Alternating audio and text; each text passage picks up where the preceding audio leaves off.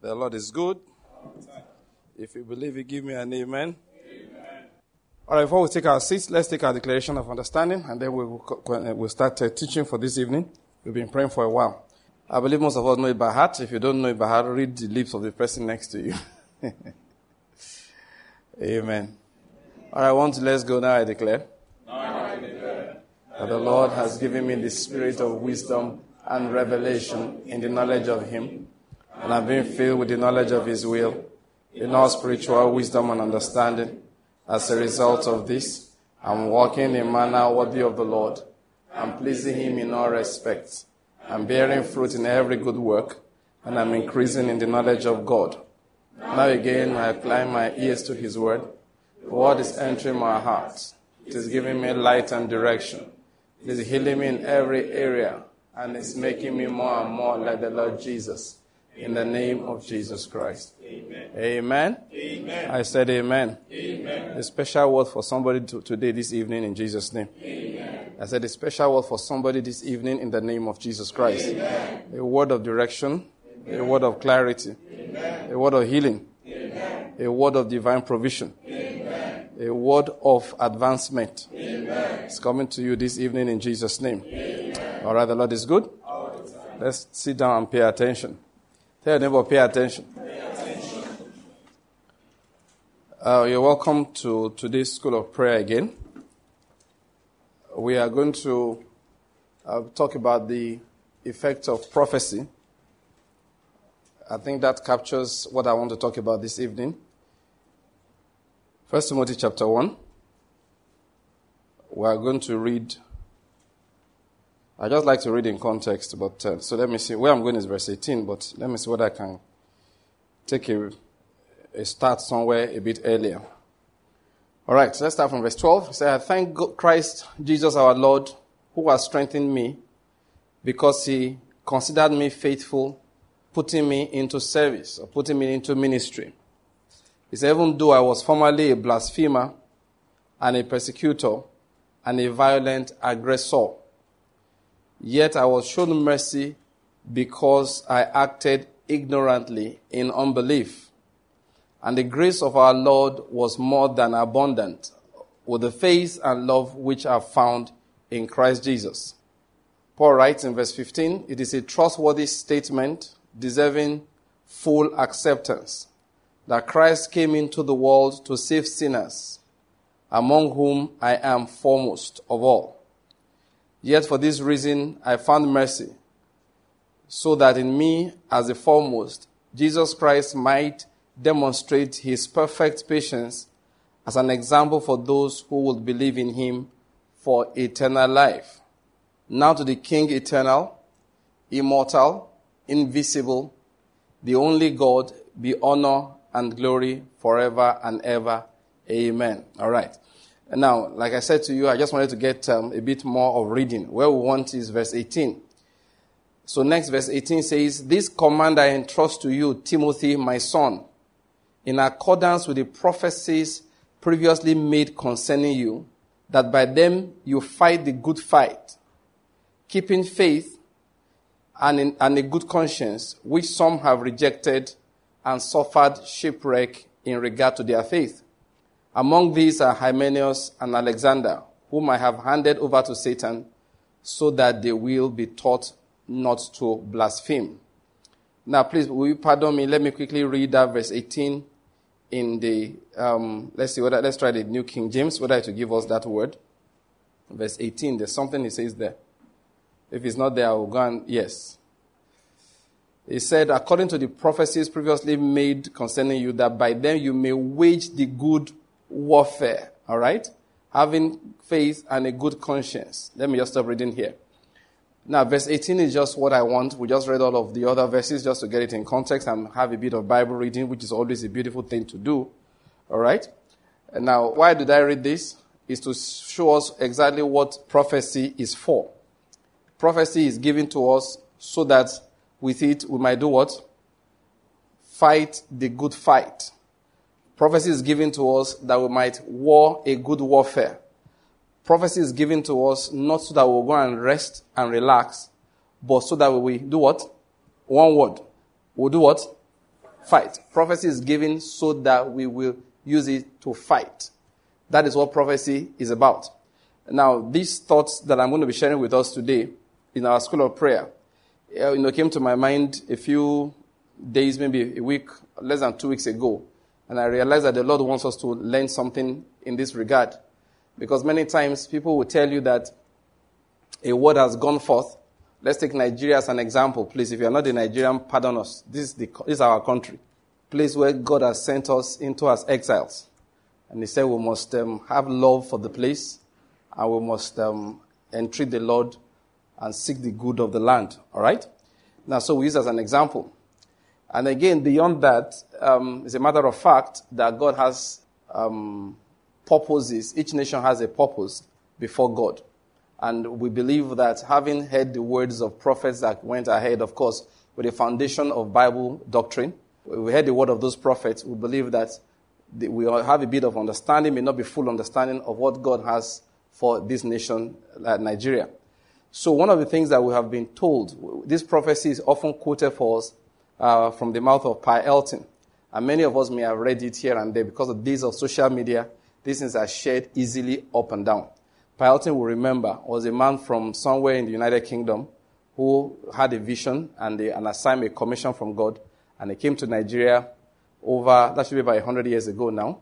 Yes, I think he arrived around 1930 something, thereabout. Yes, so we're in, 20, 1920, um, we're in 2022 now. So about over 90 years ago, thereabout, about 90 years ago, he came to Nigeria and he lived and he died here and everything he did with his life, all right, was based around the fact that he understood that God had a purpose for the land that God was sending him into. And he came in here with a, with a very strong doctrine and missionary work and it, it was um, based in um, Oshogbo. All right, from there, he crisscrossed the country. He used to drive until he was in his 70s, drive himself up and down. If I left a will that when he would die, they shouldn't gather to do any big ceremony. So they just waited. They buried him almost like a Muslim. They just waited for his daughter to arrive, I think from Ilorin or somewhere, for them, for her to see that her dad was gone. She had, he had one child, okay? Also a completely white woman. And then Pastor A. Adeboye went, got a casket, and then they buried him. His life and his death was all about evangelizing or sending the word of God into the nation Nigeria. He didn't care much about other countries. This was just his own. In fact, the reason why he said, I have his book, why he had just one child was not because he didn't like many children, but because he was a white man, a British man coming to Nigeria in that period. He said to educate his children would have required him going back home often. And he did not believe in separating families. He couldn't send his wife and his children back home while he was staying in Nigeria. So, for that reason, he didn't want any distraction from his um, assignment. So he felt that a large family was going to be a distraction for him. Many of us these days, when we say we don't want more than two children, our reason, I've heard this before, is economic. Thank you very much. Our reason is that uh, if I want to take them abroad, now how do you carry uh, many people on the plane. It's going to be more expensive. You know, my God is too poor, so he can't really afford um, afford to take care of more than those two people. You know, stuff like that. We talk a lot of nonsense, actually. All right? May the Lord forgive us. Somebody say amen. amen. But his own reason was very different. I want to emphasize the fact that he lived his life believing very strongly in that vision. Now, the prophecy I said um, we hear referred to once in a while is that one in which he said, and when he was saying it, corruption was not so strong in Nigeria as it is, as it has been in the last um, many years. He said that corruption was going to be very, very visible, and that Nigeria was going to be known worldwide for corruption. And that after that period, okay, now I can't remember the exact words now, but there's going to be a kind of revival, and then suddenly a new image and reputation will be birthed for the country, so that worldwide it will be known for righteousness. Worldwide, it will be known for, you know, uprightness. That people will begin, of course, now, let me not add words to it now. People will come in to do business. They will enjoy relating with the nation. And that in the citizens worldwide will be respected. So everywhere they will go, you know, the way they say, say check their bag because they are from Nigeria. Now it's like, oh, he's in Nigeria. Please don't offend him. Want him to come to our country. And he prophesied that, that it's going to happen. And I am one of those people that totally believe that prophecy. I believe it with my whole heart. Okay? Now, that's a reminder for those of us um, who know about it already, and for those who have not heard it, now you have heard it. Now, with that come to pass? Now, that's what I'm talking about the, what did I use earlier? The, the effect or the, of the working of, so that is the working of prophecy. I think I'll use the word the working of prophecy. That may be better for us. So the, when you see things like that, the idea is that when will this be? What are we supposed to do? Are we supposed to pack, go to another country where we can settle down, be relaxed, and wait for this to happen?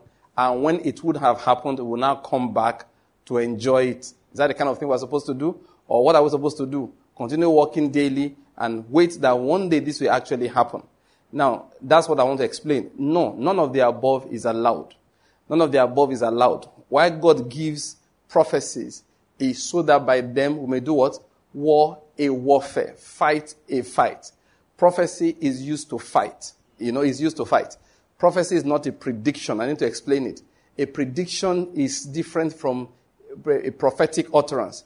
A prediction is more like I have calculated things that I have seen, and I want to tell you that this is going to happen. I give a particular time and I give a particular date. Now, prophecy doesn't work like that. Prophecy is an expression of the will of God, an expression of the plan of God. Is when God reveals his plan or when a man is given the plan of God to utter that will say the person has prophesied. I hope you're getting my point. So it is possible to prophesy and it doesn't come to pass. It's not a prediction. And many times when God prophesies, now let me use this word interchangeably for now. Let's use the word promise. It's like that also. Because a prophecy also is an expression of the promise of God. Okay? So you hear a promise from God, it does not always come to pass. Not because God changed his mind, but because sometimes the people are not worthy to receive the manifestation of the promise. For example, he wanted to take them into a promised land and he told them, I'm going to take you into a good land. Is that not the word of God? Did it happen? For those, for that generation? No. Why? They were not able to enter into his rest because of what? Unbelief. So they died in the wilderness with a sure word of prophecy over their head. That's the problem with prophecies. There are things that God will express, then you start preparing for it to happen in your life. It does not mean you will force it to happen. You can't force it like, okay, um, God makes, uh, said that I'm going to make you king. The prophetic word then goes to a man like David. Now, the wrong way to make prophecy happen is a carnal way. The wrong way is the earthly way. What is the earthly way? Gather people and say, let's find a way to dethrone Saul and then sit down and compel a priest to come to anoint us to be king and compel Israel to recognize that anointing. That is the wrong way. That is the earthly way. And I believe it's one reason why Samuel, now, of course, you won't find this, what I'm about to say, written anywhere. Okay? No, you, you hear half of it written somewhere. Okay, let me tell you the one you've, you, you've seen written somewhere. That you will not touch the Lord's anointed and be guiltless. Remember that? That was David saying that. Okay? Now, but how did David know it? I, that this is what you don't find written. I believe it happened like that. I believe it was an instruction that Samuel gave him. I am convinced. I haven't read the Bible and read, I uh, haven't read commentaries here and there. I put two and two together and I'm convinced in my heart that David's past and Samuel didn't just end the day he anointed him, but severally he will go and meet Samuel and Samuel will explain to him the ways of a king. And Samuel will explain to him the ways of the Lord. Okay? And one of the things he explained to him is that you are not to make yourself king. You are going to allow the Lord do it in his own time. And one of the ways by which you will do that is that no matter how much or how tempting the opportunity may be to eradicate Saul, you will never participate. If there's a coup that's going to be planned to remove Saul, don't participate. You are going to treat the life of Saul as sacred. It's a sign for you that only God will by himself bring you to that throne. It must never be by your own engineering. So what you will find is that David spent more time running away from the palace than he spent trying to go there. go and read it. He was always running away from Saul. If he hears that, okay, assuming the palace is in, in Enugu now, and is in Ogu, and he hears that Saul is coming to Ogu, he will run to, uh, you know, Okigwe If he hears that Paul Saul is calling to, towards Okigwe, he will take a turn and go and dash, no, use a back road and go to Anambra. and from there, swim across the river Niger into Delta and keep running. If he hears that Saul has come to Onitsha, that's it. He's heading for Benin. And I said, no, Benin Kingdom. There's one Oba Tokwe over there, so you go and meet the Oba and beg him, other will not hide him somewhere. Do you get what I'm trying to say? He was always running away. Meanwhile, the throne is in Enugu here. I want to come closer. No, he wouldn't do that. And then the day Saul died, one man came and said, I killed Saul. hey, which was a lie. Okay, even if it was even true, this money may not kill some people. Though. This love of money, they keep person. Saul died his own jeje. He was wounded in battle. He committed suicide. He fell on his sword, the Bible says. And his, his armor bearer did the same thing. And then this guy saw the people lying on the ground. He says, see action. Opportunity. Say, oh, we don't hammer. Now I gather the thing, say, hey, eh, David, I always loved you. I knew you had to be king, so I killed the other king so you can be king. David said, follow him. You know, we never forgot that expression. Follow him. And his men went and they all of them just collapsed on top of the guy and the guy died. That's not what they mean by follow him. I mean, he took his sword and killed him.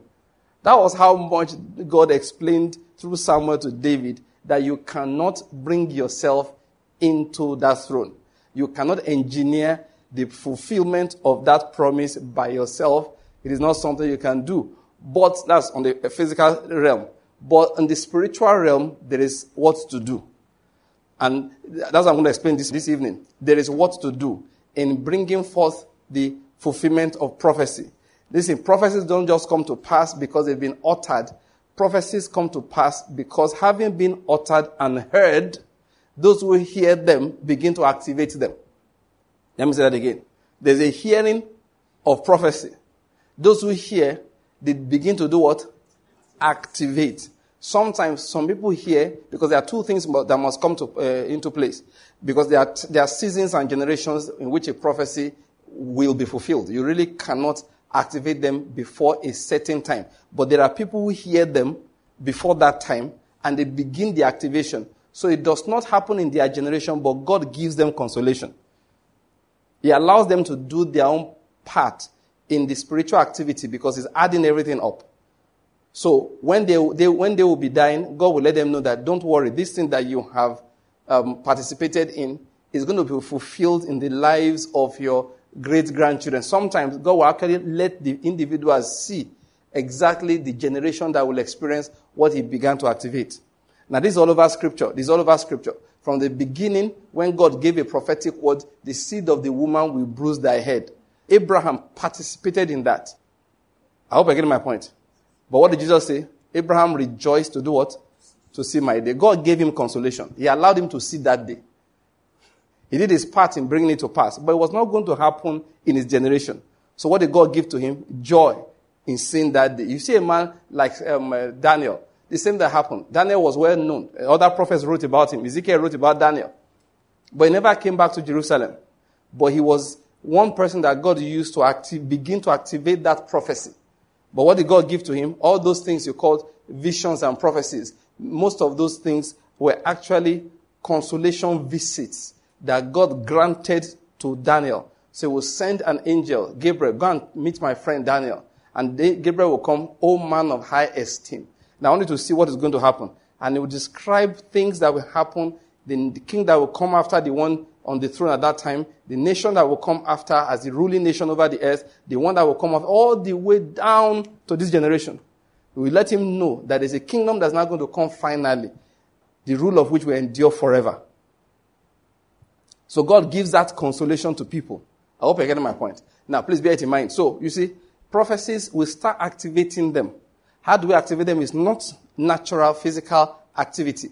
There are three things, I, and I, when I thought about it, so let's just get the three out. Three activities we get involved in in activating prophecy.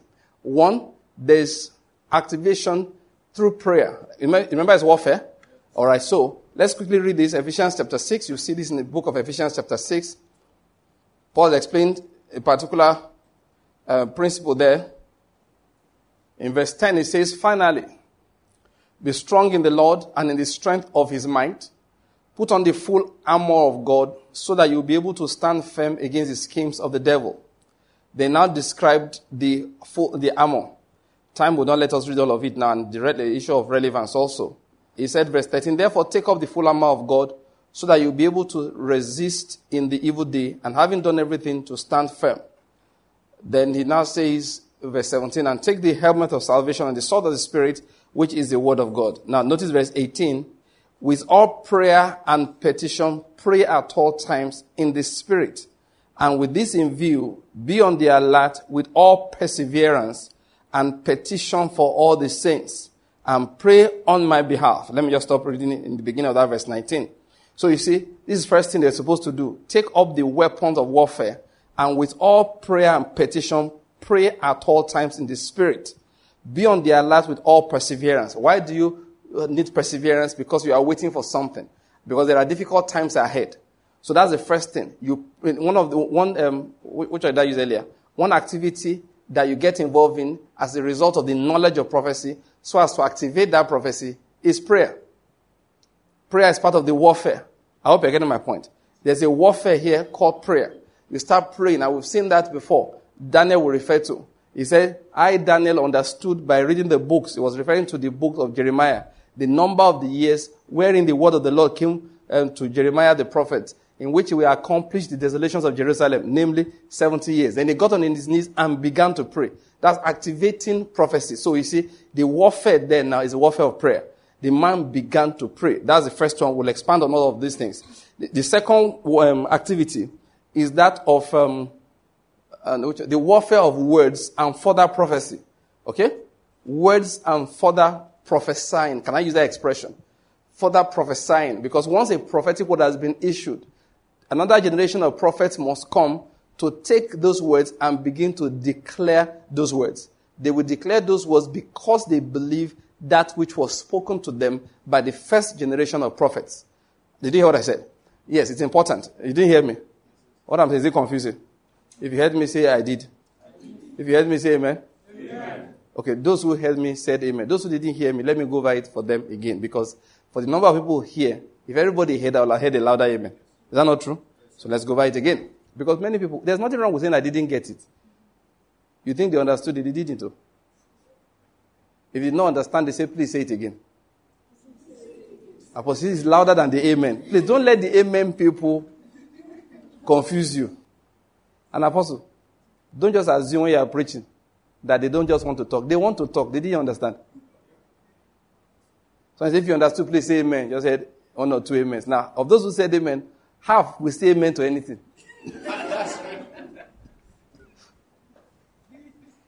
They will say, in fact, one of the reasons they said him is that they were not listening to you at all. the Lord is good. So what I was saying is this. First, we all understand that one easily. That the first activity is that of what? Prayer. Prayer. Prayer is a form of warfare. We are fighting with prayer. We'll look at that later, okay? Further. I mean, all of them. Number two, I said there's also a warfare of words and further prophesying. What do I mean? So I said the things that the first prophets said. Another generation of prophets. Now, when I say prophets, I don't mean professional prophets. I mean every child of God. We take those words and begin to declare those words. For example, in the book of Psalms, you hear David say things like, The Lord is my shepherd, I shall not want. It is required of you to get up also in the midst of adversity, in the midst of lack to declare it. The Lord is my shepherd, I shall not want. Do you get what I'm saying? He said he will make prosperity flow towards you like a river and the wealth of the nations like an overflowing stream. You declare that two kinds of seasons. You know, in season and what? Out of season. All right? Day and night. So these are the two times you declare it. Number one, when there is nothing, you will declare that he will make prosperity flow towards me like a river and the wealth of the nations like an overflowing stream. Second time you declare it when something is coming. You will still take it. I do that. If I, if I get 500 naira, it doesn't look big in today's naira, right? And it's not very big. But I'll still remember to say it. Thank you, Lord. Because you are causing prosperity to flow towards me like a river and the wealth of the nations like an overflowing stream. So it's in season and out of season. It's during the day and night. In, in, in his law, he, he, he meditates well, day and night. Those are two seasons. Believers recognize those two seasons. Many times we want to do the right things in only one season. There are people who only prophesy right during the day when things are working. Hallelujah. Thank the Lord. The Lord is my shepherd. I shall not want. Everything is good. There are those who, when everything is good, they say, Why are you worrying again? It's already there. But when there's nothing, hey, yeah. Hey, yeah. They will prophesy. They will bring out their, their, their uh, bank app, open the app. I speak right now. Hear ye the word of the Lord, Guaranty Trust. Hear ye the word of the Lord, Zenith Bank. Hear ye the word of the Lord, First Bank. The word says, The Lord is my shepherd, I shall not want. Uh, he will make prosperity abound towards me like a river. In the name. Once the thing drop, the all go here is amen. it's not supposed to be like that. It should be day and what? Night. In season and out of season. Let's bear that in mind. So we declare those words, even though there's a prophetic word that went forth before, Another set of prophets now come up and start declaring those words. So we have a, a, a fight of what? Words and further prophecy. Life is a battle of what? Words. Sometimes somebody posted something today. Was it this yesterday, today or yesterday? Yesterday. I didn't have that time today. It must have been yesterday. One of my classmates posted something about Nigeria. It was so bad and so horrible I, I went behind and chatted with another one. I said, please, when is our Christianity supposed to manifest? That was the question I asked the other fellow.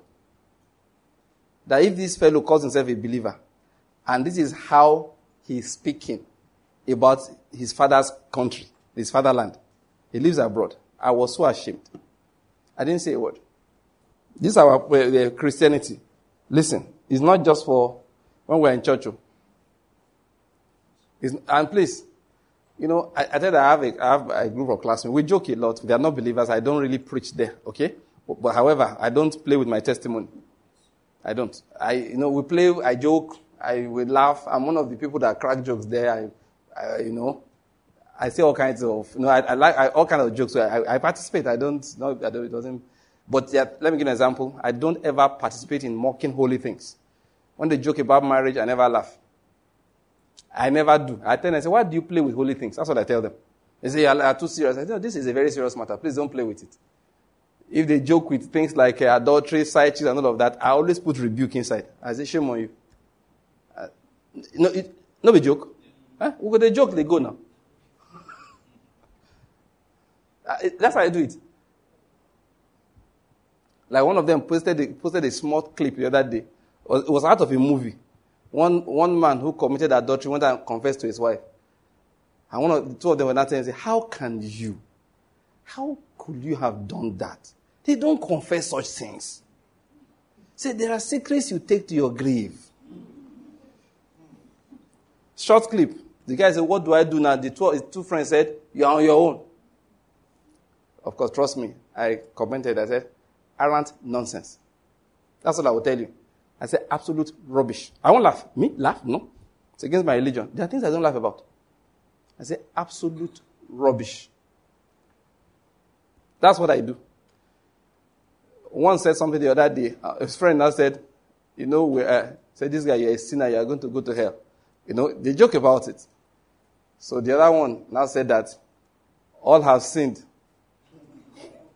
and fall short of the glory of God. Two of them are serious unbelievers.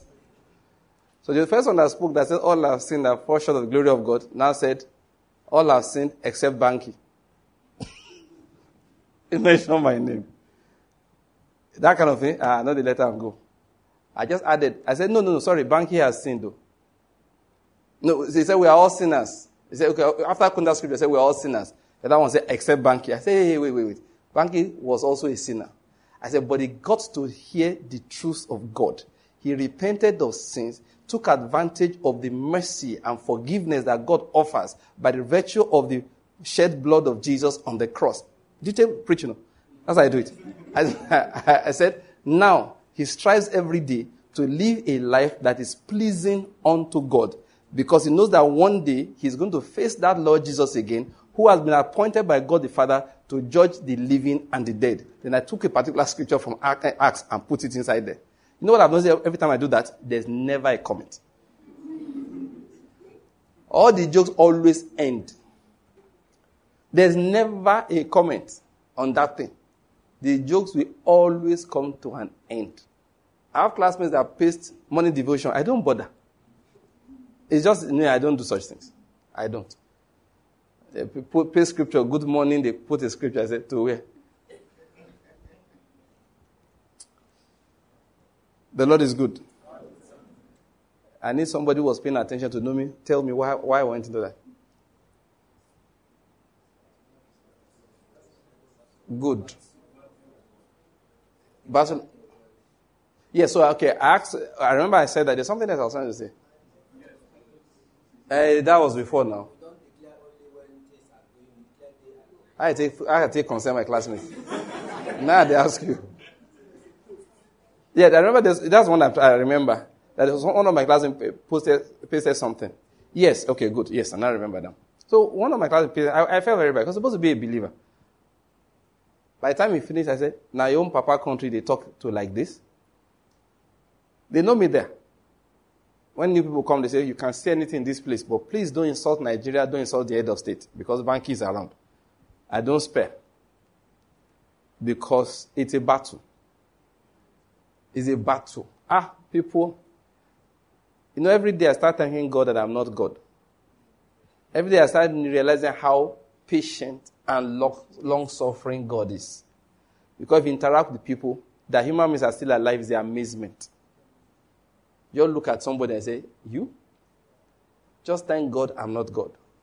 Because I would have killed you since. That you do something at the age of 32, I'll go back and kill you at the age of 12.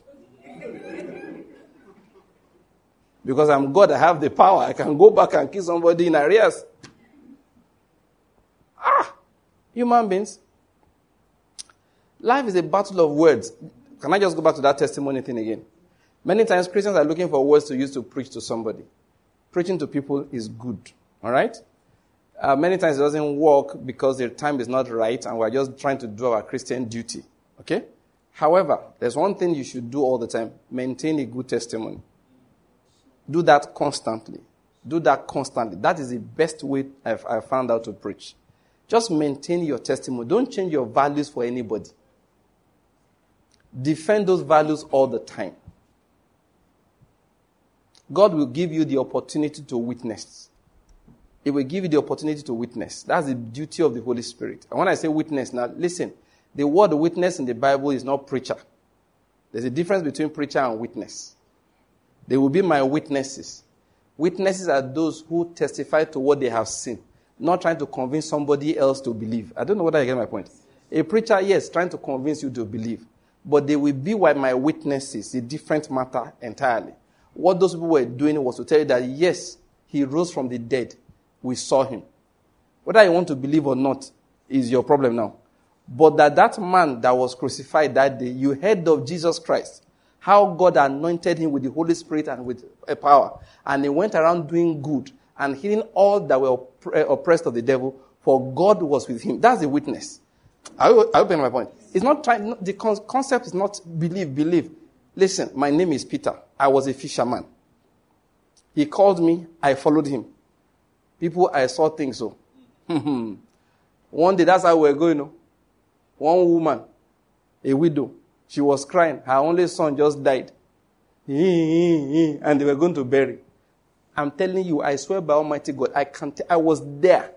I was right behind him. He went to that casket, put his hand on the casket and told the young man, arise. And that young man that was on his way to burial got up. I'm not saying you believe, oh, that's the person I'm telling you about. That's what they say. Then one day, hmm, three of us, just me, um, James, and John, we followed him somewhere on the mountain. He was transformed. He became like a living light in our presence. And I saw the person I found out later to be Moses. And I saw another one I found out later to be Elijah. And they were talking with him. I saw it too. Then one day, to my amazement, he told me I was going to betray him. I didn't believe him. I believed, uh, I betrayed him like he said. And they nailed him to the cross. While we watched, he died. He expired. Before that, he shouted, we heard it. Father, into your hand I commit my spirit. And they took his body down and they put him in the grave of one particular man. You can go to his house. His name is Joseph of Arimathea. The guy is there. I'm not lying about it. Okay? And then they went to, they, went and wrapped him. They, they, didn't finish it because he was dead. This is not, he was not comatose. Even if he was comatose, by the time they finish wrapping you, you will die. The thing they wrap him with the resin, it, it, it hardens, becomes a case. You won't be able to breathe, you will die. They were coming to finish it the next day, uh, after Sabbath. That's how they got there. The women found that he was gone. I was the first person they came to tell. I went back there. I saw the napkin that covered his face folded neatly there. I've told some of you don't make your bed. Jesus is very neat, you know. I told you. no, we don't rise, we don't rise. They go with that to scatter the whole place. I was there, I saw it. This is not somebody. And then the next night he said, Peter. Ah, I looked, Rabbi. And he was with us like that for the next six weeks. We ate together. One day he cooked fish. This is not a ghost. He cooked fish for us. We ate and he ate. And I, we saw him eat. I was looking at him that no, this guy is not going to swallow this thing. And he did. And that's how one day, while we we're talking, he gave us instructions and then he was caught up to heaven. And he told us to wait in Jerusalem until we were endued with power from on high. And that day I was the one leading prayer that day. It was the day of Pentecost. It's just a story. If you don't want to believe after that, you are so on your own. That's what it means when he said we'll be what? Witnesses. He didn't say we'll become evangelists. There's a world of difference. He didn't say they will all be apostles. You can interpret it like that if you wish, but his own emphasis was what? You shall be witnesses. Who are witnesses? Those who will tell the story concerning that which they have experienced. He said, but me, I've not experienced anything, just go and tell people why you're a Christian.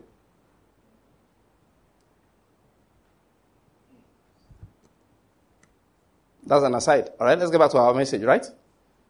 Uh, where were we? Three things. One, warfare, prayer. Two, words and further prophesying. Then three, the warfare of holiness. That's the third one, yes. The warfare of holiness. The warfare of holiness. Which ties, all of them go together. Because if you read that um, Hebrews chapter 4, in verse 16, he said, We draw near to the throne of grace for the purpose of holiness, that we may find help, that may obtain mercy and find grace to help in time of need. But where, did, where am I getting that warfare of holiness from? Is from 2 Corinthians chapter, well, chapter 7. You can start from the end of 6. But these are the promises. Let's just start from verse 14 of chapter 6. Do not be bound together with unbelievers. For what partnership have righteousness and lawlessness? And what fellowship has light with darkness? Or what harmony has Christ with Belial? Or what has a believer in common with an unbeliever? Or what agreement has the temple of God with idols? For we are the temple of the living God, just as God said. Now, this is a prophetic word. I will dwell in them and walk among them. I will be their God, and they shall be my people. Therefore, he says, Come out from their midst and be separate says the Lord. And do not touch what is unclean. And I will welcome you. And I will be a father to you. And you shall be sons and daughters to me, says the Lord Almighty. Therefore, having these what? Promises. Beloved, let us cleanse ourselves from all defilement of flesh and spirit, perfecting holiness in the fear of God. In the fear of God in the fear of God. That is, with perfect holiness. That's what I mean by the warfare of holiness. These are the three activities that prophecy will ignite in our lives so that the prophecy will be fulfilled in due season. All these three we must be involved in. All these three we must be involved in. There are modifications or, or depending on how they will be expressed along the line. Let's go back to the illustration we used. So Pa Elton came and gave that prophetic word. And he said, God has carved out a nation for himself. And he said, in the process of purifying this nation, a lot of bad things are going to happen. But at the end of the day, the purpose of God will be served when this begins to happen. And it's a good thing. There will be holiness, there will be uprightness. Are you getting my point? There will be, you know, good, uh, I'm looking for a particular word. There will, be, there will be of good repute. That's where we are going. So what is prophet supposed to do? We can't sit down and wait for one day to happen. No. Well, God has given me the assignment to go and teach His word. And many of us here work together with me on that assignment as we propagate that word. Now, you know, these days I have realized that it's not just an idle thing. It's not just let it be that we answered a call. Now, answering a call, it's important. Please don't get me wrong. But now I, do, I look at it beyond the issue of answering a call. I look at it now as a precondition for the fulfillment of certain prophecies that went out ahead of time. Because the nation must be sanctified to a particular level through the deliberate preaching of the word. How does God wash places? Is by what? The washing of water by his word. When things began to ha- happen in Maiduguri that time, of course, it's still happening, but it died down quite a lot. Okay? When, I mean, it started with um, Boko Haram issue. Next thing you know, churches were being bombed, Christians killed, and Muslims, bombings here and there, here and there.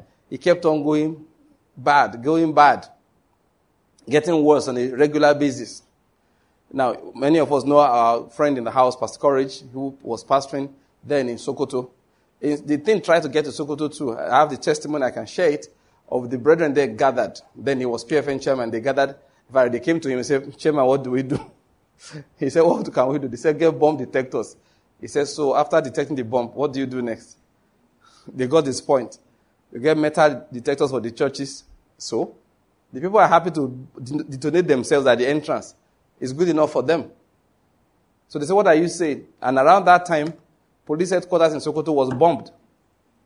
So he said, Is it the police that you want to protect you that you can see they have not been able to protect themselves? They almost killed the IG, if you remember, in Abuja.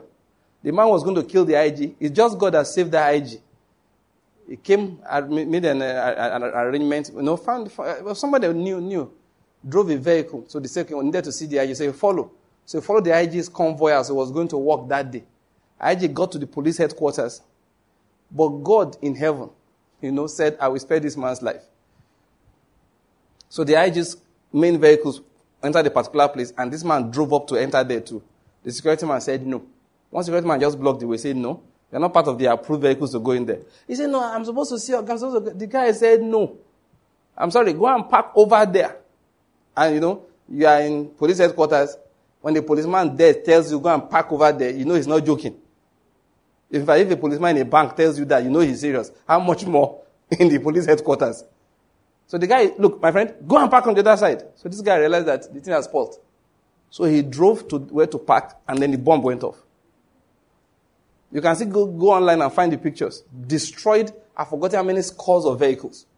If he had followed the IG up that way, forget it. He would have taken the IG, all the men with him, and part of the building with it. Now, that was the situation that time. When my friend said to them, hey, look at it. The police themselves are under attack. You want to go and ask them to come and protect you from who? People you don't know, enemies you don't know. They just walk like normal people. It got so bad at the particular point in time, they were using women and children to carry the bombs. There was one civilian JTF guy. Was, of course, he just said, listen, this guy, you're not passing. Market. You want to enter market. One woman with all the, the hijab. The JTF guy said, You're not going anywhere. That was what killed him. Because the lady detonated, she died, he died. Way, so it was an issue. So that's when I went to my friend. He said, Ah, what do you want to do? He said, We are Christians. What we can do is pray. He said to them, What we can do is to pray. And of course, they began to gather, all the ministers in town were gathering every Tuesday. They still gather till now. It's been many years now. They still gather till now. Every Tuesday to pray. Hmm. God answered their prayers. One day God gave them some prophetic instructions to carry out. I won't give you details, but they carried out those instructions. One of which was to remove their shoes. Now listen, try and walk on the road around two o'clock without shoes. That's a no go. Now go and do the same in Sokoto. And you don't do it normally. You know, those who do it normally, you are used to suffering. Those who all these paperless people that all your life you're wearing shoes. This is how you be. But the prophetic word came and all of them should remove their shoes inside the sun. They removed their shoes. And they were trying to, you know, the way it is. It was hot. And another prophetic word followed and said, just as this ground is hot under your feet, so will this land be hot for those people. They will not be able to stay. And they came and were not able to stay. Oh, they, they tried to. That's why, go and read the story. All that heat, that hot time period, they couldn't make it into Sokoto. They would try. Then that's it. One day I went to preach for PFN. Uh, and when they came to receive me at the airport, I met the 2IC, well, the second in command of the military garrison in Sokoto there, was at the airport also. So they introduced me to him. So the guy, the PFN chairman at that time, was not telling me what they were discussing. You hear testimonies that will make your ears tingle. So the man was telling him how, the way they used to discover those men. According to the military man, mysterious. I told the story of, this happened severally, the one I remember very well. One day their commander just told some boys, oh, yeah, go on patrol. So those ones, they didn't expect any trouble. They just patrolled into an area that was supposed to be quiet. Said, Ogasim oh, will go patrol, Mo you go patrol. So they were, they were walking. They were, no, they were on foot. I think, I can't remember for sure. But they were going, they were patrolling, going up and down. They were heading a particular direction, not knowing that the house at the end of that road or something had been taken over from, by these people. They were stockpiling arms there for an attack. So as the soldiers approached, they assumed that the soldiers knew they were there. Meanwhile, the soldiers were just going on their own. They didn't, they were not aware of anything happening. The next thing, they began to take fire. Fire began, people were firing at them. Of course, being soldiers well trained, immediately they went down for cover. They had their communication gadget. Quickly radio, radio their base, Oga. We're under attack here. From where? So those one quickly describe what they were. The guys came with bigger guns. no, there's gun. And then there's bigger guns. and they came, of course, those ones that arrived, saw where the bullets, the fire was coming from. Gently went there. Aimed one RPG at the place. Boom! Blew the place to pieces. Walked in there and counted like 11 corpses. And began to find guns and ammunition. Arms stockpiled. They didn't have any information. They were just going on the routine patrol. Now, that's not the gist, though. The gist was how my people in Sokoto now reacted to what happened in Maiduguri. So they said, when they saw the deliverance of God again and again, so they now say, but what happened in Maiduguri? The same God that's strong on our behalf here, why didn't he do what he did there? And some of them came to a conclusion. They said, they suspect that the people that God planted there, first sign of trouble, they disappeared. That's what community people were relocating. Once they post, once they transfer you there like this, boys resign from the commission. Before, this commission, this ministry, our daddy in the Lord, once they post them to Maiduguri, the, the Lord has been speaking to me to start my own ministry. Boys were resigning every day. You heard him say that's true. He was there. We wanted to post him there too. that, that last part is a joke. But so, now this is what I'm talking about. This is what I'm talking about. So you know how my friend reacted? Pastor Courage.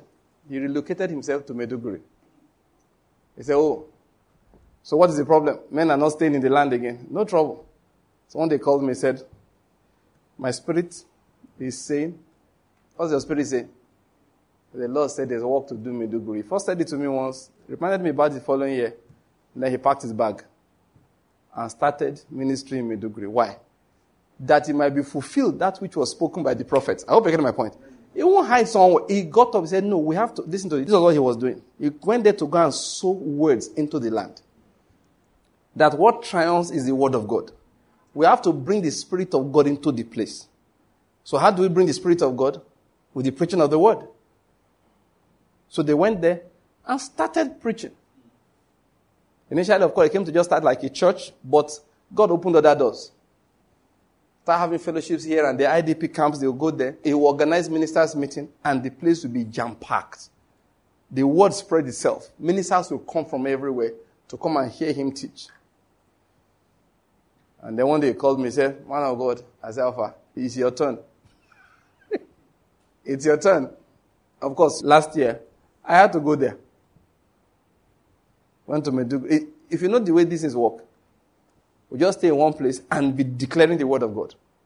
Just preaching the gospel of Jesus Christ. Just mount the pulpit like this in the center of the city and saying 1 Corinthians chapter 15. Love is patient. Love is kind. That's all. Just preaching simple on love. Concerning spiritual gifts. Go back one chapter. You preach on that also. The doctrines of prayer. What is redemption that's in Christ Jesus? After that, you pray, you bless the land, and then you go home. Why did he do that? I'll tell you. Because he believes that that is what the land needs for healing. I told you, that's how warfare is. When the prophetic word has gone forth, it's not supposed to make us go and relax and say it's going to happen one day. He said, that is true. That's one part of it, to know it to happen one day. But what am I preaching? To know what we are supposed to do so that that day will come. Can you believe that even though the Father has, I mean, Jesus said it, has promised or has planned that Jesus will return. Yet, for him to return, Peter made something clear to us that it's possible for us to hasten it. Did you hear that? Now, for me, if it means we can hasten it, it simply means also that we can what? We can delay it. Thank you. It also means we can delay it. If, we, if we can hasten it, it also means we can do what? We can delay it. And that tells me, therefore, that God's plan, therefore, is that certain things must be done by us before the return of the Lord Jesus.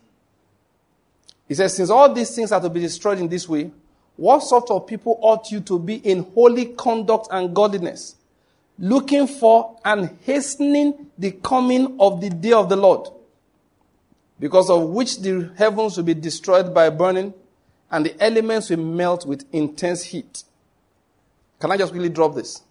You know, as I was coming this afternoon, I was listening to Amos again. And he was talking about the day of the Lord. And then something struck me there. Amos has explained that, hey, don't say the day of the Lord. He says it's not, it's not a nice day. He says the day man will run away from a lion and jam a bear.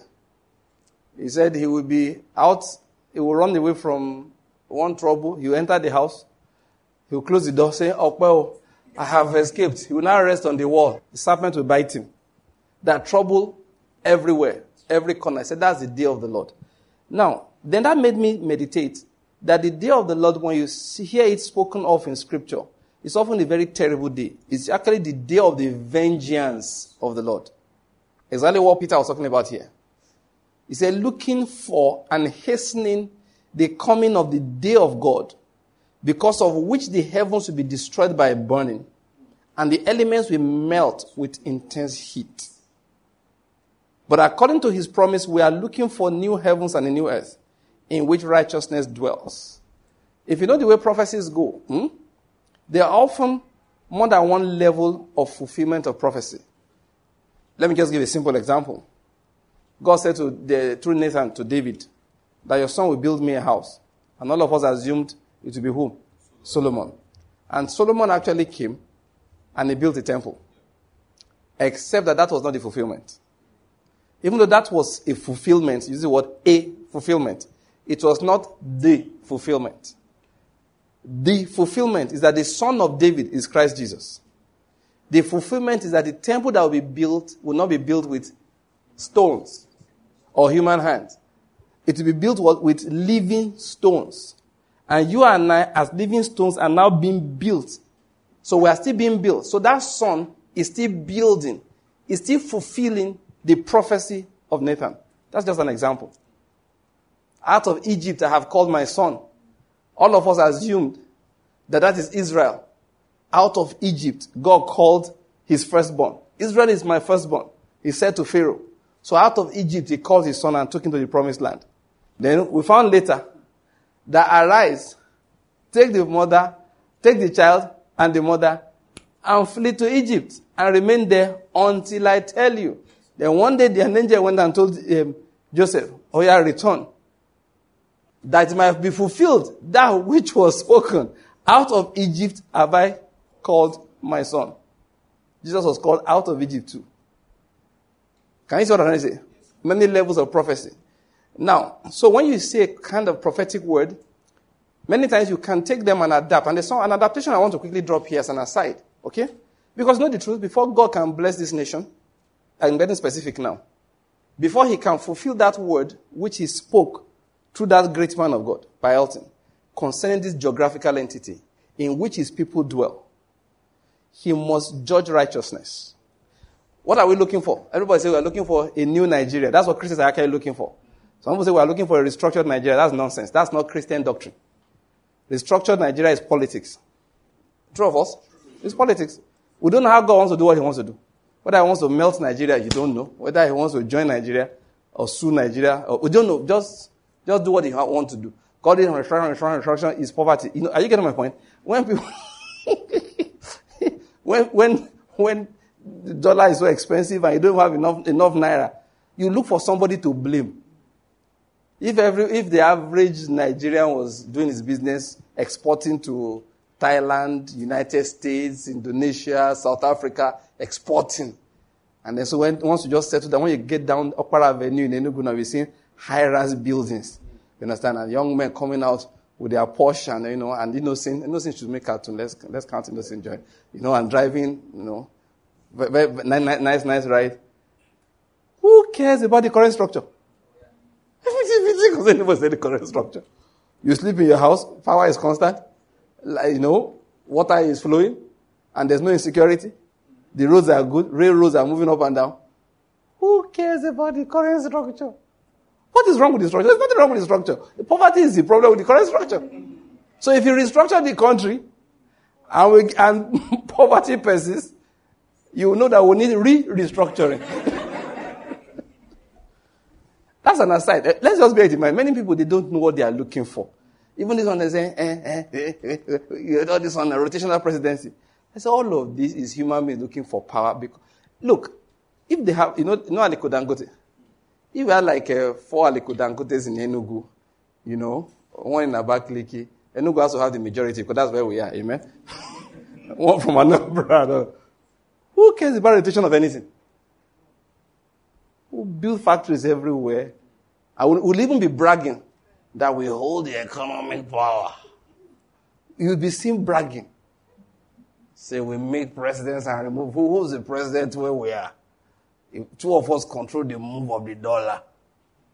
So you should know when people are angry. Don't be following angry people. I'm telling you, you, you didn't know what they are saying. They don't know what they are saying. They're just angry and hungry.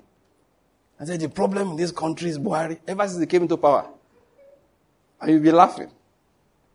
He will soon leave power. That same person will take whoever, even if it's Peter Obi that replaces, this Peter Obi, I always knew was a useless man. The time was not, that is, they will begin calling the guy every day. People have said this in my hearing before. Forget this noise. Once in UNTH. You know? Okay, can we just talk small? UNTH is University of Nigeria Teaching Hospital, all right? Because it's in Enugu, usually the chief medical director is usually from the east, okay? Um, then it was from Anambra, the next guy was from Enugu, next guy was from Imo, the current guy is from Enugu, you know, stuff like that. Some of those days, I sat down, and woman said, what we need now is a Yoruba man. I'm, I'm, I'm not joking, I'm not joking, I was there. I was there. Do you know what happened? Because National Orthopedic Hospital in Enugu that time, the chief medical director was a Yoruba man. And for whatever reason, I'm not saying whether was a good man or a bad man, all the allowances approved by government, the guy was paying. 27th of the month, the guy has paid. So those in they'll be looking across New Haven and say, what is going over there? So once they went ask for one money, the current the CM that I said he didn't have. So they threatened strike. The guy like, if you like strike, it won't produce money. So they started and said, look, these our Igbo brothers are not good. We should go to and borrow one Yoruba from somewhere. I've told you, hunger is all this. This thing they talk, eh? All this political talk is hunger. I remember I, the man who said that day, I'm, I'm in my head. One skinny, fair guy like this, angry that they should go to orthopedic hospital. Come and see how the people working there I enjoy it. It's not the same federal government. What's all this noise? This one is telling us here. so you see all these noise people are making, eh? Don't follow them. It's, it's, some of these boys are shouting uh, Biafra now. They think when this, when they, when they, that's what my friends told me actually, that when the Biafra comes, they will be the local government chairman, they will be the commission. No, no, no. That is what, that's what they are thinking. The guy is going to be a commissioner of police. That's what. I'm telling you, the, some, some of them are thinking like that. I think he'll be the garrison commander in this area. He's thinking that's the ones who they carry gun right now. The ones who are behind supporting say that will be the chief contract. That is all these roles. They, they, they've shared the country already. and you'll be looking at them shaking your head like, if it happens, eh, nobody will remember you. hey, God. You don't know human beings. Sometimes, you know, when people are young, you, know, you see small, small boys say that, ah, no, ah, fight, right? They look there. They just shake their head. So when the prophetic word went forth, that the things that God wants to do in this nation will be done, there's a nation he has carved out for himself. Let's not just assume, I know why I got, went to that, I'll get, in, I'll get back there in a moment. Let's not just assume they'll come to pass automatically. We read from here, trying to bring out an issue that we can hasten, okay, the coming of the day of the Lord. Okay, I was explaining that there are two, there are different levels of understanding of the fulfillment of prophecy. Remember that. So the day of the Lord, all right, the day of the Lord here is a final, let's put like that, the final one. But we have an understanding in there to let us know that before God can fulfill these prophecies we are talking about, because here, okay, that's why I went into all that digression. They were looking forward to what? New heavens and a new earth. Now, bringing it to Nigeria, we are looking forward to a new Nigeria. We are not looking forward to a restructured, that's why we went into that, remember that. It's not just a restructured Nigeria. We are looking forward to what? A new Nigeria. How it will come to be, we don't know. Whether it will be restructured is possible, but that's not what we are looking for. Whether it will be tight, it will be consolidated in the way it is right now, we don't know. But that is not what we are looking for. What we are looking forward to is what? A new nation. Like he has a new heaven, like new heavens and a new earth.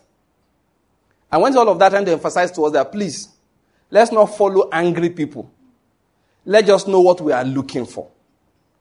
Because the path of the angry people may not lead us to what we are looking for. But because we do not have understanding, we keep on following the angry person, thinking he will lead us to what we are really looking for. Let's not follow anybody. Let's go spiritual. Let's take the, the everything from the spiritual angle. So, we are looking forward to a new nation. Do you understand that? Good. Because we believe that God will do his work there. But this also tells us before the new nation will come, there must be what? The day of God. The day of the Lord. And that day is a day of what? vengeance. It's a day of burning. It's a day in which some old things must melt. Are you catching it? So, Pa Elton prophesied. Don't think new nations just riding in a comfortable atmosphere. I said this, I look back now, even when I was saying it a few weeks ago, I said this quite, pro- no, a few days ago, I was talking to Yinka. I said, look, what's going on in this country is called cleansing. There are different forms of cleansing. Some of the people, now please, don't think of anybody, but the general principle. Some of the people say, I'm going, I'm going, I'm going. They are being driven. I don't know whether I get my point. There are positions they are occupying because I don't want you there anymore. I'm not going to kill you. I'm not going to make you sick. I'm going to make you go abroad. I remember one man gave a, a testimony when, one, those days. He had a lecturer that was angry with him and maybe he had control of like his major, you know, final year student project. So that man was going to, you know, there was one issue about. So he went to pray. Do you think that God, your adversary, God, there are different ways he solves problems. God opened a door for that man. There was no fight. Though. God opened a door. And he was the head of department. So the guy went abroad for like three months. Open door. While this bro was graduating. By the time the man returned, the guy had passed his project very well. He had gotten all his grades completed. And he had left the department. So by the time the enemy of progress came back, the child of God had escaped like a bird out of his snare. Like the scripture says, God, you know, it's not every time God just a die by fire. It's not time to die by fire. And there are certain prophecies that must be fulfilled. He prepared the table before me in the presence of my enemy. God doesn't always kill people. There are times, well, we all look at this guy and say, listen, this position you are in, eh, you are not good there. Travel, go, go, relocate. There are some, you just give them small sickness, they will just die. Some, they will die violently. I don't want to get into that now. The day of God is not kind, though. It's not nice. Let me use it. It's not nice. That was why Amos warned about it. he said, Don't be shouting, eh, one the day of the Lord, one day of the Lord. He said, You know what the day of the Lord is? he said, You think you have seen trouble. So you escape from trouble, enter into a house, serpent bites you there. So that's the way the day of the Lord is. However, for a new heaven and a new earth to come, there's no choice about that. But again, that's not my emphasis. My emphasis is that we hasten the coming of that day. We can hasten it. So, Pa Elton prophesied concerning our nation. And I'm giving a new prophetic word now. We have to hasten what he has prophesied. We have to. There are three activities which we get involved in. Let's go over them again. One, prayer. prayer. Two, words and further prophesying. And three, holiness. Warfare of holiness. Why am I saying it? Listen.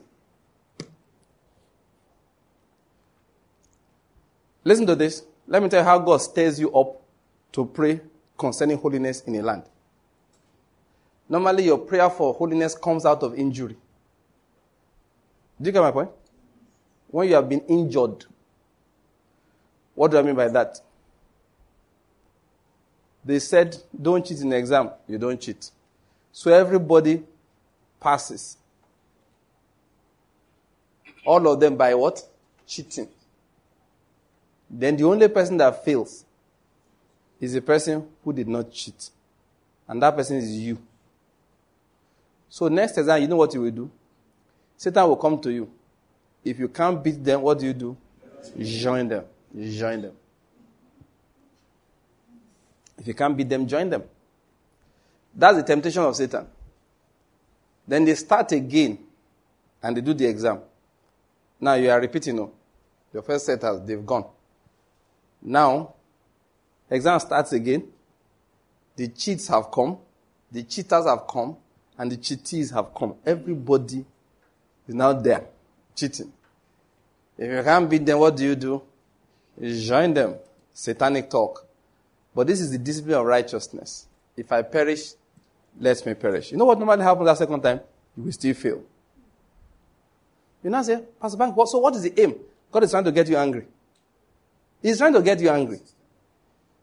He wants you to be angry. Some people will now turn, listen to the wrong way to respond. They will now turn and say, What kind of nonsense country is this? What kind of rubbish country is this? Yeah, you go abuse the country, abuse Buhari. When finish Buhari, you go to Aisha. When finish abusing Aisha, you go to Yemi. And it, what's Yemi's wife's name? Uh, you go to Dolapo, you go cause those people to die. Nothing will happen. But God will be angry with you for that. That's not the right way to respond. Now that you are angry, how do you activate prophecy? Number one is what? Prayer. You get to the place of prayer, it's warfare. That's why scriptures like this exist. Lord, avenge me of my adversary. You don't have to say that with, hey, get back, hey, blah, blah, blah. You can say that if that's how your spirit is moving. But sometimes all you just do is kneel down there and say, Lord, avenge me of my adversary. He knows what he has said.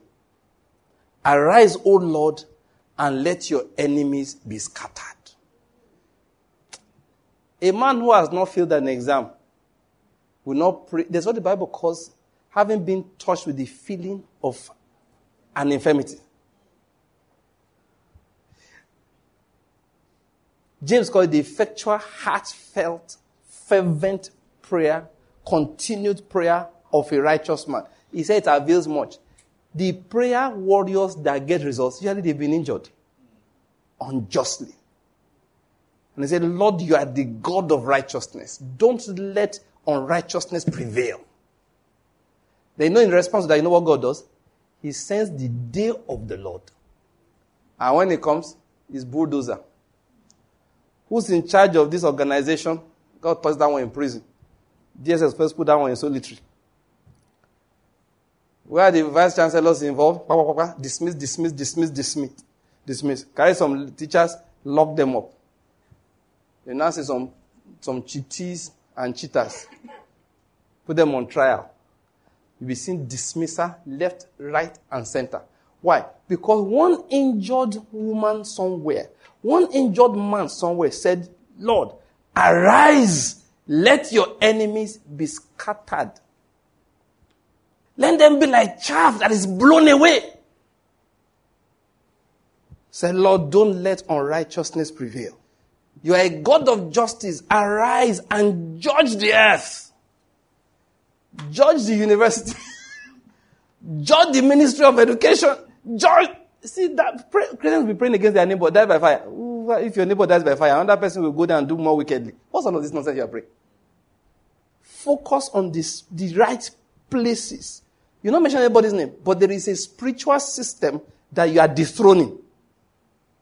You are bringing every thought captive to the obedience of Christ. What are you talking about? You have seen injustice. You get on your knees, say, Lord, in this court, injustice will not survive. The next judge that comes there takes a bribe and perverts the course of justice. He drives home, runs into the back of a trailer. He can't even finish that case.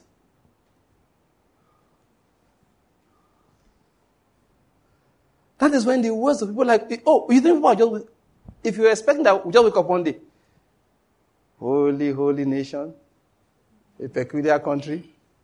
We don't know what happened though. Yesterday people were thieves. Today they say, I'm not going to thief again. They were just going for baptism of John, baptism of John. Go and check the baptism of John. He didn't come just like that. He came under Roman oppression. And he came under intense warning. John said there is judgment to come. He, it's all those who believe John that came for baptism. So that when the Pharisees came, he said, ah, who want you to flee from what? The judgment to come. He had preached to the commoners. They had heard it. And guess what? It saved them. Because the judgment came 70 AD. You know, like I told you, I was listening to, I listened to Jeremiah, I listened to Amos today. And I said, God, Kai, you try. When God described how he will eradicate people from certain Jewish communities, cold will. The Romans did all of those things. They came to Jerusalem and they avenged the anger of God. They released the anger of God in vengeance upon that city. And that's why Jesus said, You will see such tribulation, such that had never been. But those who listened to John, you know what happened to them? When they were baptized by John, John introduced them to Jesus. They accepted Jesus. When Jesus came, he gave them a warning. When you see the armies begin to surround, surround Jerusalem, then know that the desolation has come. So this is what you are going to do. All those of you who believe my words. If you are in the rooftop, jump down. Don't go in to get anything. Get out. If you're on the farm, from there, move. He told them what to do. He said, because you're about to witness a great tribulation. Because they were baptized by John, they actually fled from the judgments to come. And listen, so you hear a man like Pa Elton, they prophesy. Don't think the prophet is going to come to pass. God will provoke you. You will get angry. Things will annoy you. I'm telling you what the anger is about. Is to give you passion. You see, sometimes people are praying, hey, get it, baba, they're speaking in tongues. Speaking in tongues is good. That's not what we're talking about. What are they praying about? No passion about it. They are praying, they are looking for a visa, they are praying, they are looking for who do I know. They, they are not angry about anything. Sister told me once that she's about to invest a lot of money. Didn't tell me exact amount, but I knew. That money is going to run into over 100 million and that kind of thing in their city. So there's so much crisis going on. I'm thinking that I said, listen, you don't need to think like that. I said, put your money in the ground. She said, why? I said, because. I said, I'm not saying you won't lose it, or you may lose it. Though. You know, God has helped me. I don't. I don't. I don't lie to people. Have I lied to you before?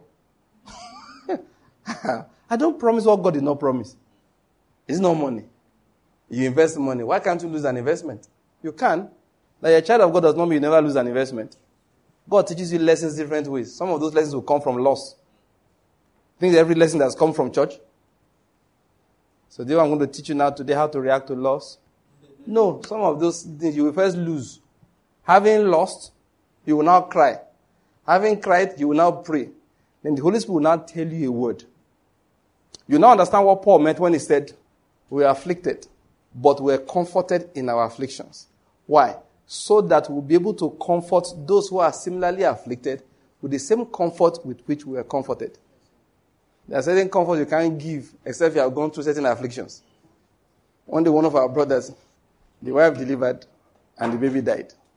So he, the, the, the wife was crying and crying and crying and crying. So out of panic, he called me, sir. After I finished talking, I said, eh, is that it? Have you read Great Faith Can Be Yours? He said, Yes. Do you remember the last chapter? He couldn't remember. Take the last, last chapter, read it to your wife. That was all. So what is it? I said, Take the last chapter of Great Faith Can Be Yours, a book I wrote, and read it to your wife. She heard the story and wiped her tears. I said, There's certain comforts you give. Eh? You don't eh, I pray for you, you'll be comforted. I just tell you a story. Eh? And you are comforted. I say, oh God, eh? Are you serious? I said, Yes, you're serious. You were comforted in your affliction. Why? So that time to comfort people, you don't go there to. The day Jesmia told her story, first time I was hearing it. All right? Of course, she told before, but that was my first time of hearing it. When you told her story of sexual abuse, if you have been abused like that, when you listen to that, you don't need prayer. You are just healed. you all leave the place, you are healed. You're just healed. All you are thinking of is Jesmia, Jesmia, Jesmia. The, the God of Jesmia is my God. The God just pray is my Jesus. Listen. There are prayers you pray. There's what you know what for Jesus to be an effective high priest. God sent him to the earth. Go and stay there, eat with them. Though that was the first time I understood. You know, I grew up under the word of faith. He said Jesus was never sick because the anointing, you know, the, the sickness was suddenly on the cross. Then, um, Zac Poonen. So, you, was it you or somebody quoted Zac Poonen for me? Does that Poonen say it's not true? That Jesus fell sick when he was alive. I never thought about it until that day. Why would he fall sick? He said, no, it's not that. See, Jesus used to say something. He said, listen, no one takes my life from me. I lay down by myself. He said, the prince of this world is coming. He has nothing in me. So whatever affliction you see in me is not because of my sin. I chose to let it happen. So I'm convinced. There were nights Jesus woke up and his stomach was paining him. I used to say, never, no, no, no, now I know it happened. Why? Not because sickness is normal, but Jesus, the Father said, go and feel everything they are feeling. Feel everything. He said, do a bang until you almost explode. So that next time you get on your knees and say, Lord, my head is banging. I can't sleep. I can't walk. I can't even pray. This is the only thing I can tell you, Lord, help me. You pass out there. And Jesus takes the prayer further from there. Why? You have an advocate to the Father who has been touched with the feeling of infirmity. It's not just on the cross. Oh. Do people get broke on the cross? You get broke on the cross? Were you planning to buy something there before? you go to the cross and you broke. So I said, the thief on the right, anything there? No, I don't have any money. Thief on the right. There's nothing like that. He was actually broke many times. I'm convinced in the house of Joseph, there are times Mary will tell Joseph, there is no food in the house. What will little Joshua eat? That's the Hebrew word. Say, play with him until I come back from work. And they would be distracting the 12 year old who is hungry and he's looking at mommy, I'm hungry. The father was planting a memory in his mind. You think he's, I said, it was not a showman. No. He wasn't a showman. He was not a showman. When he said, Do you have anything? They said nothing. Give them something to eat. Now they've been here for days. Say, We don't have anything. No, you can't let them go like that. He had been hungry before. He had been hungry before. It's the passion of, with, of that hunger, the memory of it with which he called heaven. And heaven supplied bread. What are you talking about?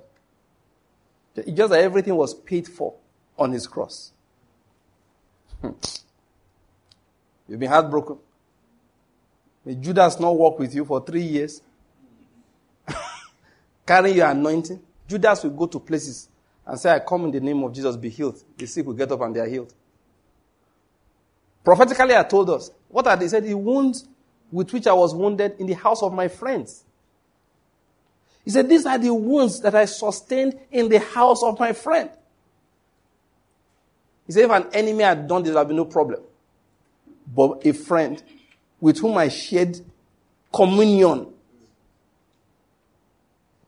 So somebody disappoints you, breaks your heart hard. Don't worry. Somebody got there before you. So Jesus was saying that, so is that it? Bend down, he will touch your head. The healing power will flow. Shoo. You start laughing. People say, Are you alright? Say she has gone mad. I've not gone mad. I've just seen Jesus. I haven't gone mad. I've just seen Jesus. Listen. So for prophecy to begin to get fulfilled, we are stirred up different ways to pray. That's what the Father does. I'm teaching us how to pray again. You say, Lord, for there to be a new heaven and a new earth, we adapt that prophecy. For there to be a new nation, there has to come first the day of the Lord. How does the day of the Lord come in different areas? I'm telling you for sure. That day we arrive over this nation. Amen. Let me tell you, a time will come. People will do righteously, not because they love God, but because they are afraid. Oh, wait, you think Americans do what they do because they love the Lord? Those guys are crazier than we are, man. But they, they fear prison. You know, American prison is a terrible place. American prison, eh? You know why I say it's a terrible place?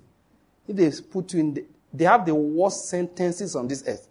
Americans will tell you go to prison without possibility of parole, and you're 18 years old. British people don't do that. When British man gives you life imprisonment, after 20 years, they will say, ah, your life never finished. The life don't finish. Come. And you, uh, you went at the age of 20. You're not even, you're just 50. You're back. You're out. Americans. They, they fear prison. They, that's why a lot of, that's why they behave. They will tell you, file your tax return by yourself. Nobody's coming to ask you for tax return. They are not coming to ask you. You will get up by yourself, go and file it. Say, bros, I made $650,000 this year. I think this is how much I should pay. You pay, deliberately you pay over. So if you think your tax is supposed to maybe $150,000, you pay like 200. It's okay. Then when they finally settle and calculate properly, they will now refund you the balance. So there's a day of the year, the, the day of tax returns. They'll be returning the excess you paid. But everybody goes to fire. Because if they come by themselves, they are going for five to ten years in prison. Now they take ICU. You know, let me tell you a story that will make you laugh. One pastor, I was watching him on TV. In my mind, this guy is a criminal. It's an American pastor. I just this guy is fake. I just sit down for my house for Enugu. I told you I have the sending of pastoral spirits. I've told you. I sit down for my I was watching him on TV, international TV. I said, this guy is a clown. So I want to share something special with us today. That this is a very special revelation. And you know, he was going up and down like this. I, I, I was following him up and down. Like. Honestly, I said, what can of. In my mind, I said, this guy is fake. This guy is lying. Let me make a long story short. Three years later, I opened the newspaper, newspapers. I, I, was reading online. Then I saw his face. I said, I know this face now. Ah, that's that guy called fake a few years ago. They had arrested him. Currently, he's serving, I think, seven years imprisonment. One, tax evasion, one of it. Then, you know, falsifying records, all of it about money. Americans gathered the man of God and put him in prison. I said, was this not, the day I was seeing him on TV, I said, this guy is not telling the truth. He's lying with the word of God. I said, they heard me in America. I said, don't worry, we will handle him. Leave him, we will handle him for God. We are men of God here, IRS. we are servants of, they took him. What was his crime? He will go and preach somewhere. He will take money from his ministry to pay the tickets. Those people still give him money for tickets. You don't know Americans, they are watching everything. And it, won't declare them, any one of them as income. Say, now ministry expenditure. Americans say, no problem, be chopping it. He bought one, um, what's the name of this, uh, what's the name of this? Maserati, one sports car. Bought Maserati, bought a BMW. Americans say, look at One day they arrested him. All those vehicles they collected. The house they bought here and there, they collected everything. Saying that tax money. Bros is in prison as we speak. So when you say Americans doing righteousness, it's not out of love for God. Though. God has put the fear of God in the air.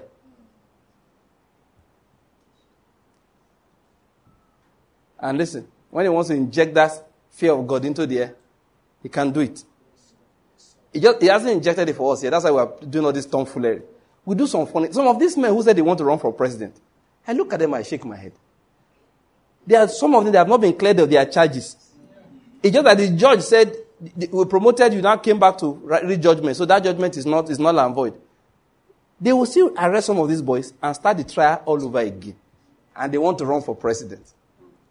See, bros, in case you are hearing me, you know yourself. Let me give you the word of a prophet, okay? Don't. Just go home. Don't expose yourself. You know, say, your mama die, you go bury with 300 cows. Meanwhile, you know, say, your car no straight. It, no, you expose yourself.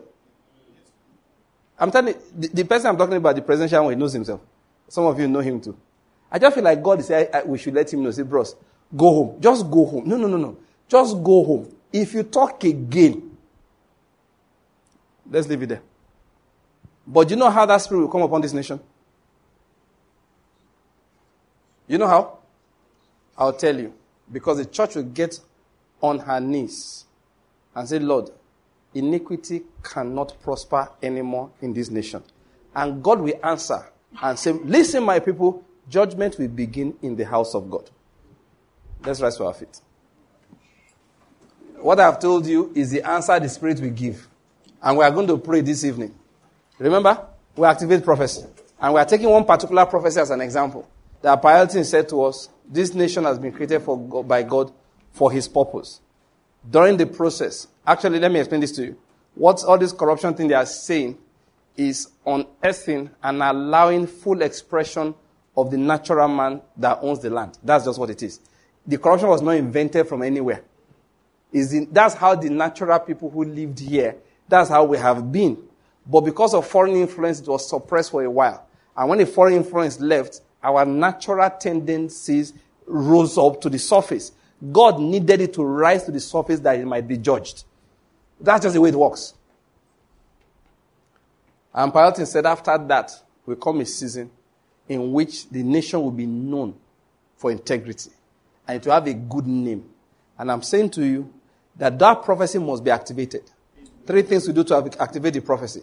Number one, prayer.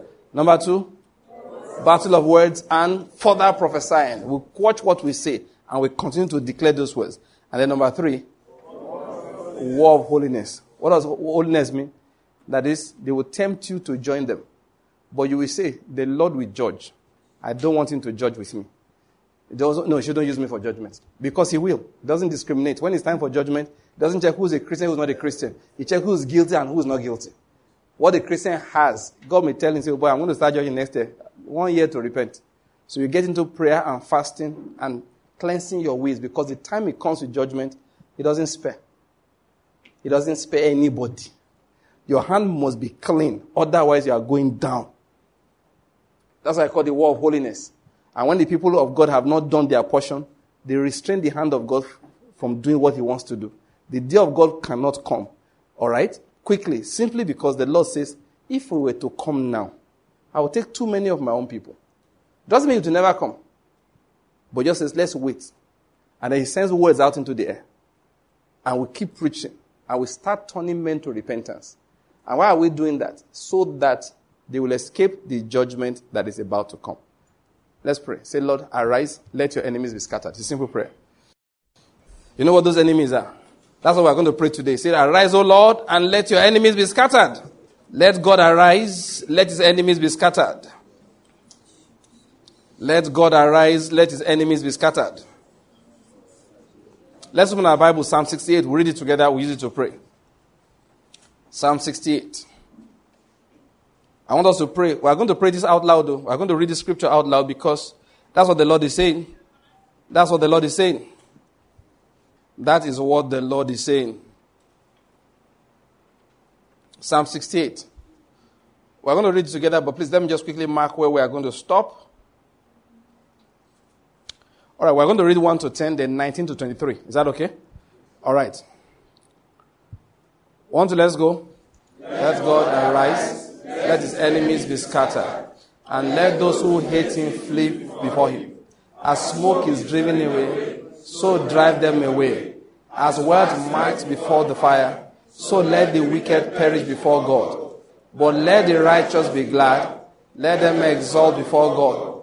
Yes, let them rejoice with gladness. Sing to God, sing praises to Him. Lift up a song for Him who rides through the desert, whose name is the Lord, and exalt before Him. A father of the fatherless and a judge for the widows is God in His holy habitation. God makes a home for the lonely. He leads out the prisoners into prosperity. Only the rebellious dwell in a parched land. O God, when you walked forth before your people, when you march through the wilderness, the earth quaked. The heavens also dropped rain at the presence of God. Sinai itself quaked at the presence of God, the God of Israel. You shed abroad a plentiful rain, O God. You confirmed your inheritance when it was past. Your creatures settled in it. The, for the poor. Now let's move to the next, um, to verse what? 19. Quickly, verse 19. Blessed be the Lord who daily bears our burden, the God who is our salvation. God is to us a God of deliverances, and to God the Lord belongs escapes from death. Surely God will shatter the head of his enemies, the hairy crown of him who goes on in his guilty deeds. The Lord said, I will bring them back from Bashan I will bring them back from the depths of the sea, that your foot may shatter them in blood. The tongue of your dogs may have his portion of your enemies. Now you are going to take two minutes and pray from these scriptures. Read it loud. I don't want you to, I don't want you to read it to yourself. Read it out loud. Say, let God arise, let his enemies be scattered. And then pick one or two enemies that need to be scattered. Not, no, I don't mean your neighbor. Your neighbor is not the enemy. I hope you're getting my point. Who's scattering? Corruption. Who's scattering? Injustice. Who's scattering? Kidnapping. What is, what is scattering? Insecurity. What is scattering? Vote rigging. I hope you're getting my point. What is scattering? The righteous being punished for the sin of the wicked. That is what is scattering. Is that okay? Now, take those scriptures and begin to pray with them. The ones we have read now. Say, let God arise. Let his enemies be scattered. Let those who hate him flee before him. Let injustice flee before him. Let bribery and corruption flee before him. Let lying with the word of God flee before him. Let God arise. Let his enemies be scattered. Let kidnapping and banditry flee before him. Let corruption of the word of God in the pulpit of God flee before him. Lord, arise. Let your enemies be scattered.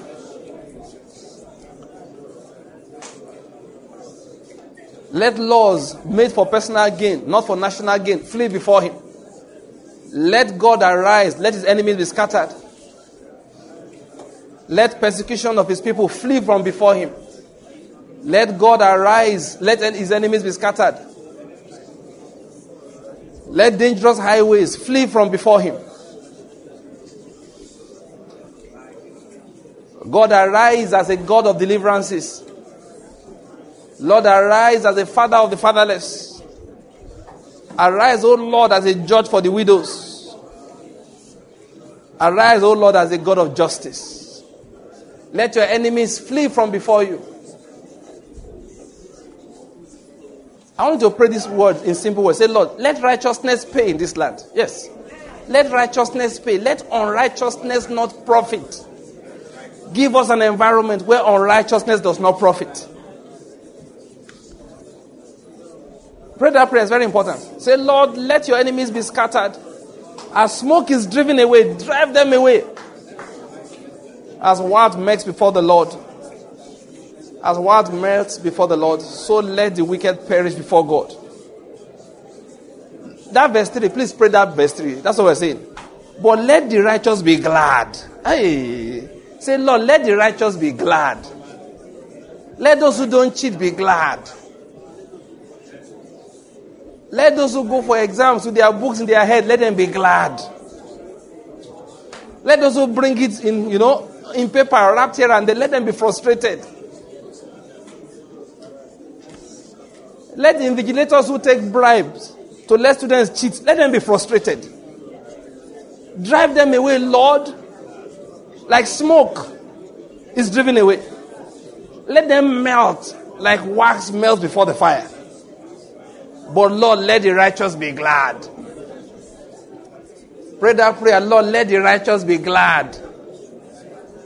Let the righteous be glad. Lord, promote those who don't take bribes in their offices. We're asking you, promote that one. He doesn't know anybody. He does not take bribes. He's a civil servant. He's a police officer. He doesn't know people the way they say know people, but he does not take bribes. Lord, we're asking you, promote him. Promote her. Let the enemies of such a one who won't want them to see promotion, let them see demotion. Is it not written? Not from the east or the west, not from the south comes exaltation. But God is judge. He brings down one and lifts up another. Lord, we ask you, lift the righteous up and bring down the wicked. Ah, that's what the prayer is. Prophecies are used to do warfare. Lord, according to the words of your servant, you said this nation that you have given to us, your people, it will be a great nation. It will be a nation renowned for righteousness. It will be a nation renowned for justice, for equity, for doing good business. Lord, we look for the new nation. We are looking, Lord, for a new nation. Therefore, by our prayer, we say, Lord, let the day of the Lord come. Let the day of the Lord come. Let the day of the Lord come. Lord, let the day of the Lord come. Lord, let the day of the Lord come. The day in which wickedness melts like wax before fire.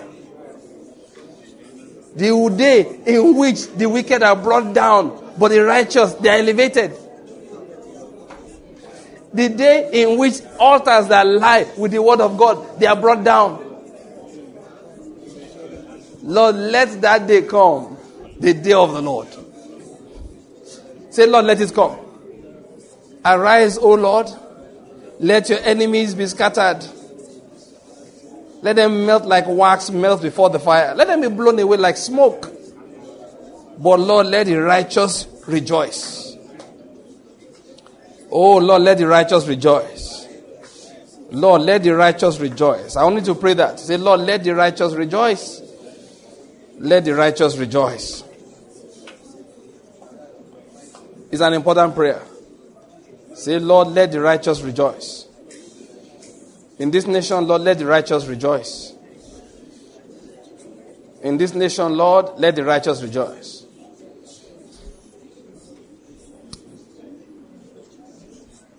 Oh, Lord, let the righteous rejoice.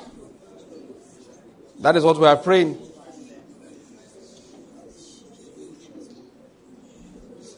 Let's give the Lord thanks because He's heard us. Let's give Him thanks. He's hearing us. He's heard our prayer. Yes, He's going to move in this nation. He said, Oh God, when you went forth before your people, when you marched through the wilderness, the earth quaked. The heavens also dropped rain at the presence of God. Sinai itself quaked at the presence of God, the God of Israel. You shed abroad a plentiful rain, O God.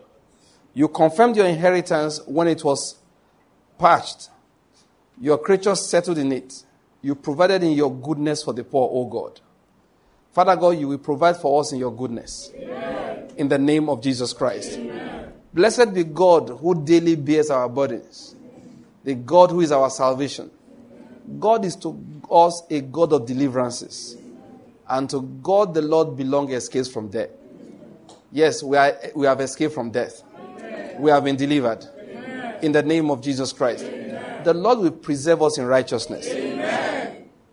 The Lord will preserve you in righteousness. Amen. He will preserve you in holiness. Amen. He will preserve you on the path of purpose. Amen. He will preserve you on the path of destiny.